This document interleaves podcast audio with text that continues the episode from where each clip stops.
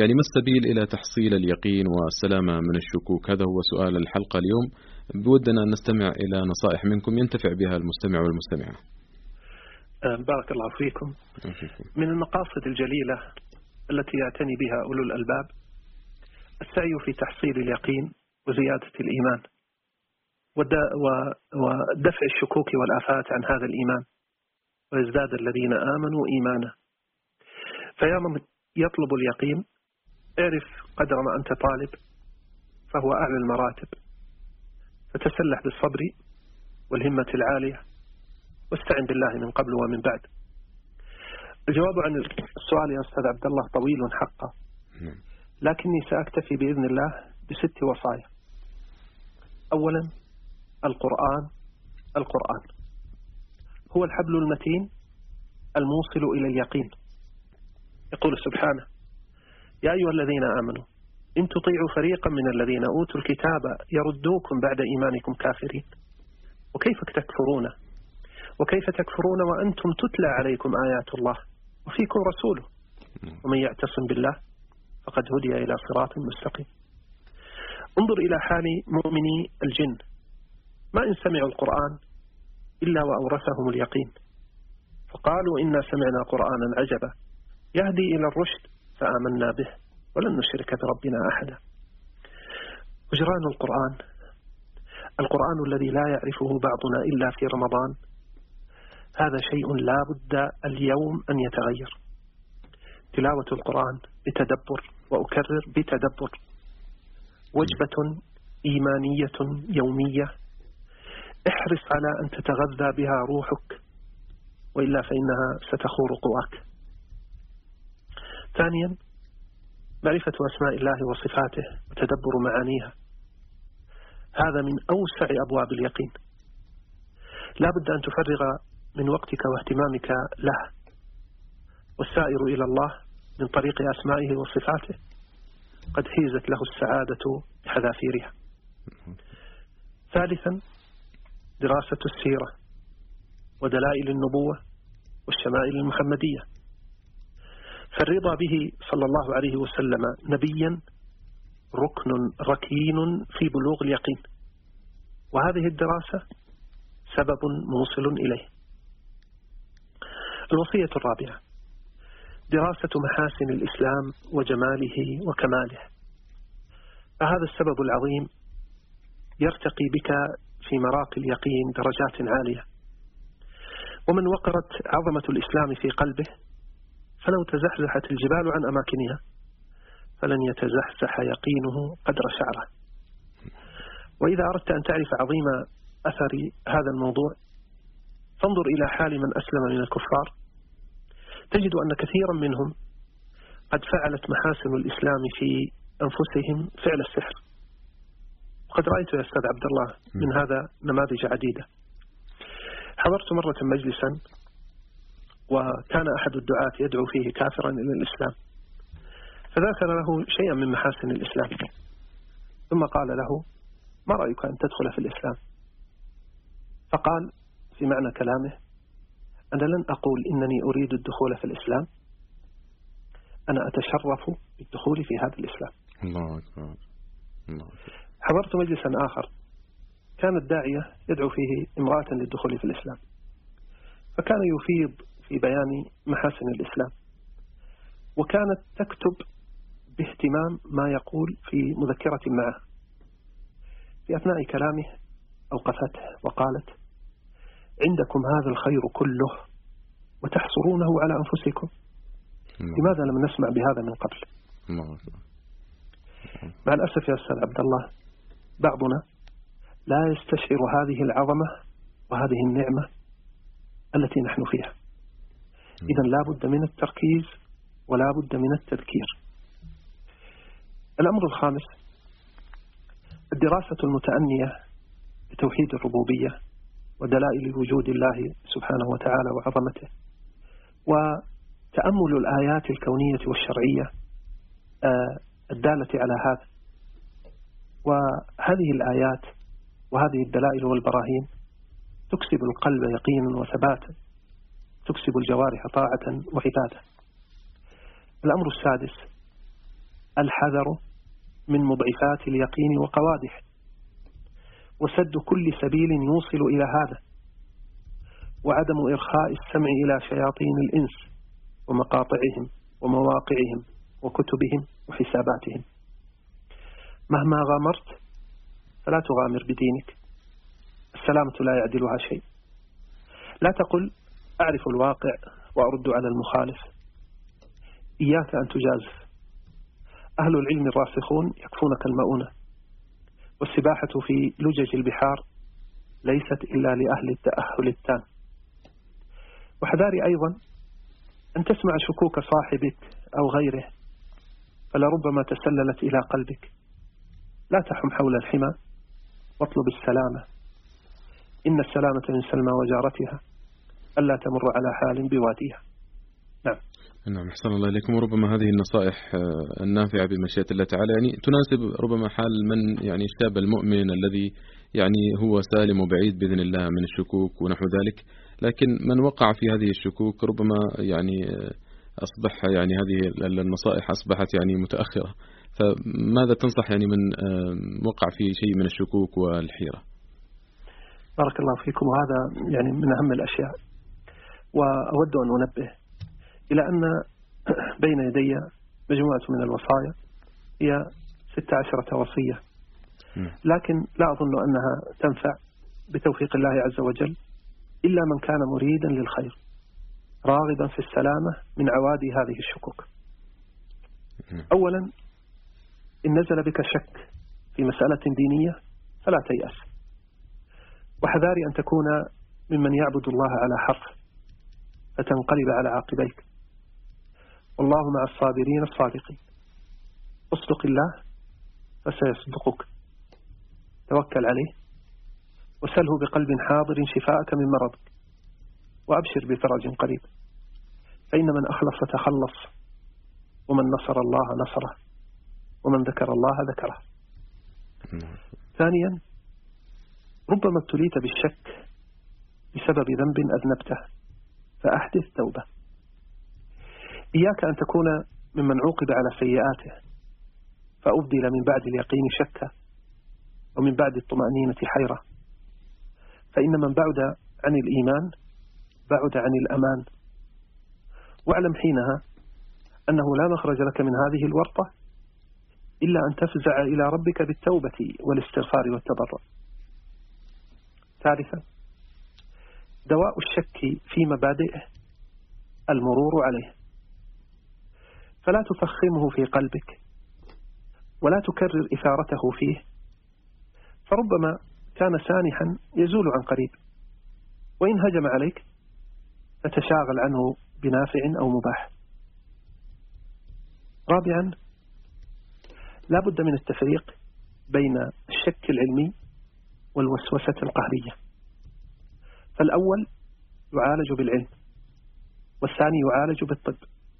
الطب الشرعي بكثرة ذكر الله والاستعاذة به سبحانه من الشيطان.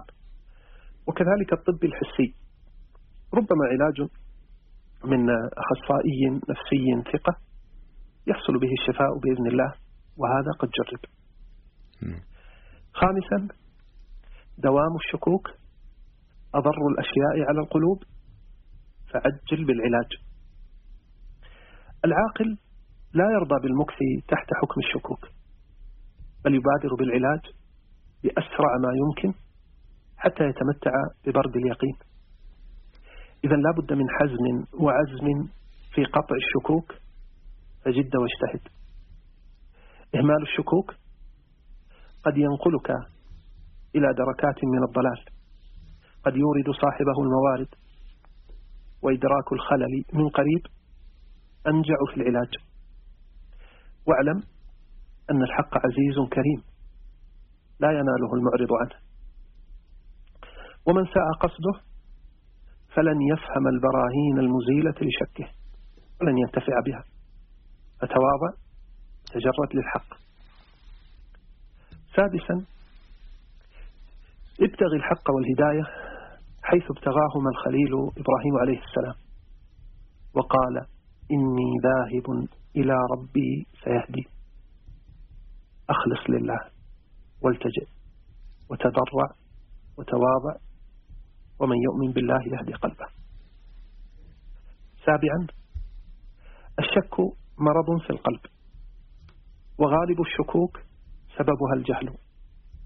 فتعلم ما تجهل تعلم ما يشكل عليك من مصدر موثوق فهذا دواؤك وما أقرب الشفاء بإذن الله. واعلم أن أكثر الجهل بحقيقة الشريعة سببه عدم الهم لا عدم الفهم وإلا فالشريعة واضحة. لا لبس فيها بحمد الله. الهمة الهمة في التعلم. واعتمد بعد الله على أهل العلم الثقات. وانتفع بوصية المخلصين للمغرضين. والجهل داء قاتل وشفاؤه أمران بالتركيب المتفقان. نص من القرآن أو من سنة وطبيب ذاك العالم الرباني. نعم. ثامنا اعتصم بمبدأ التوفيق بين المقرر والمبهم. إذا شككت في قضية فرجح ما يتفق أو يقرب مع يقينك. وابن المجهول على المعلوم. واتخذ ما تيقنته أساسا لتعالج به ما تشك فيه. آه تاسعا لا بد من معارضات نافعة عند الشكوك الغالبة. ومن ذلك المعارضة بما يقتضيه الاحتياط. والاحتياط دائما هو الأخذ بما جاء في الإسلام. فإنه لا أنجى من المخاوف من الإسلام.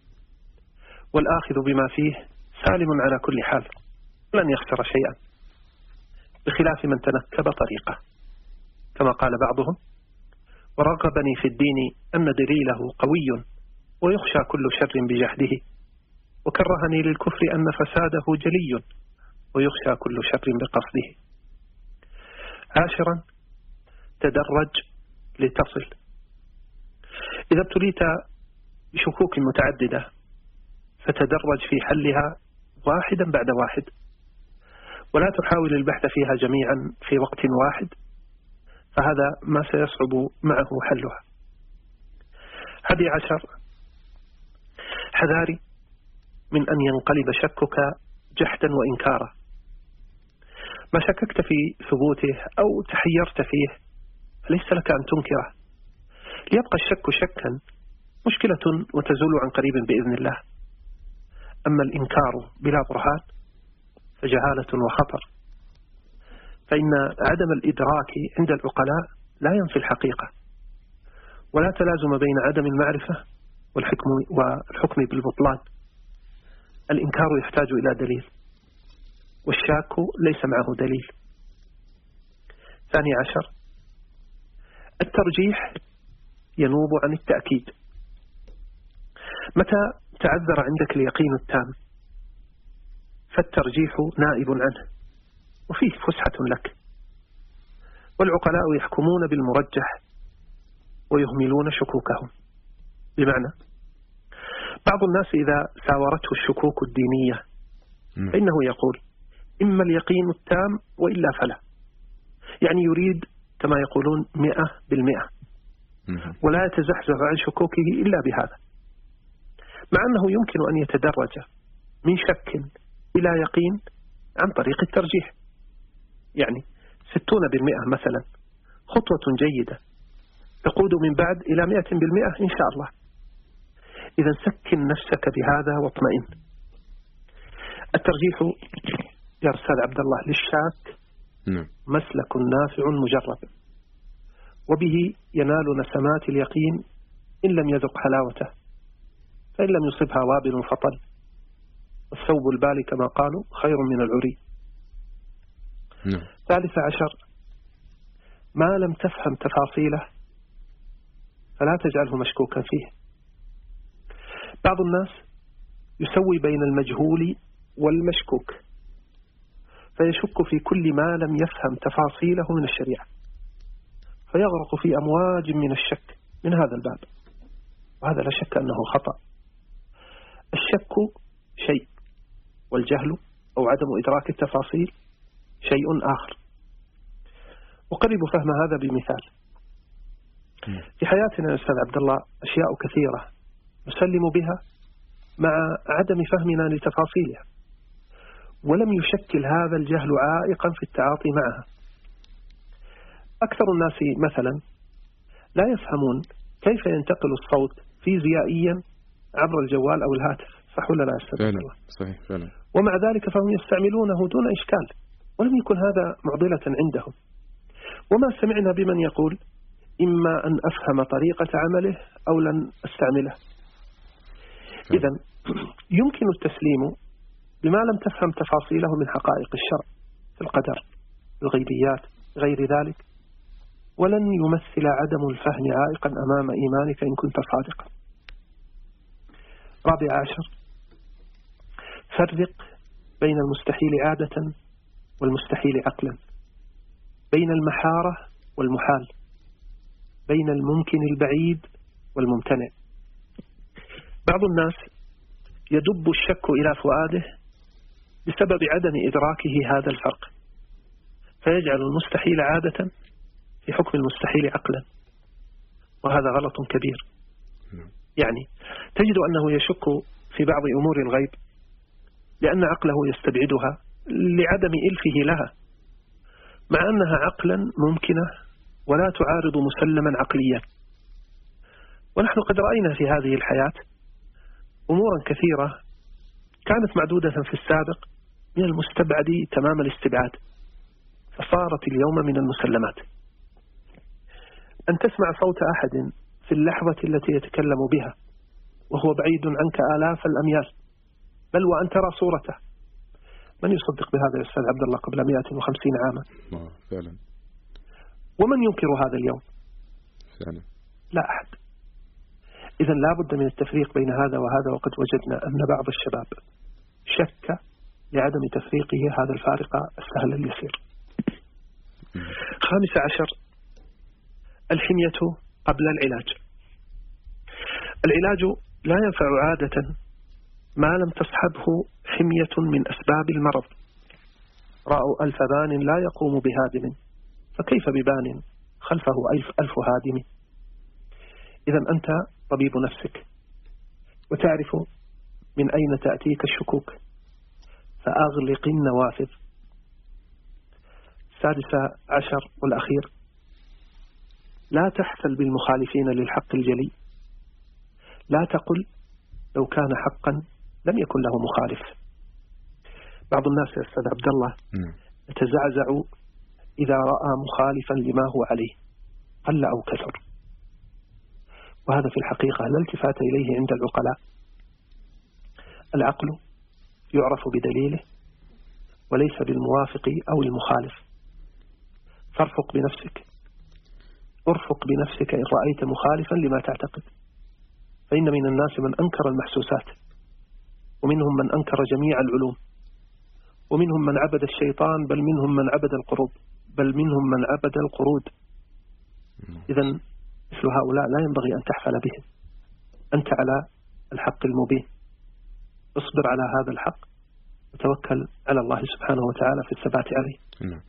هذه وصايا مختصرة. بعث الله سبحانه وتعالى أن ينفع بها.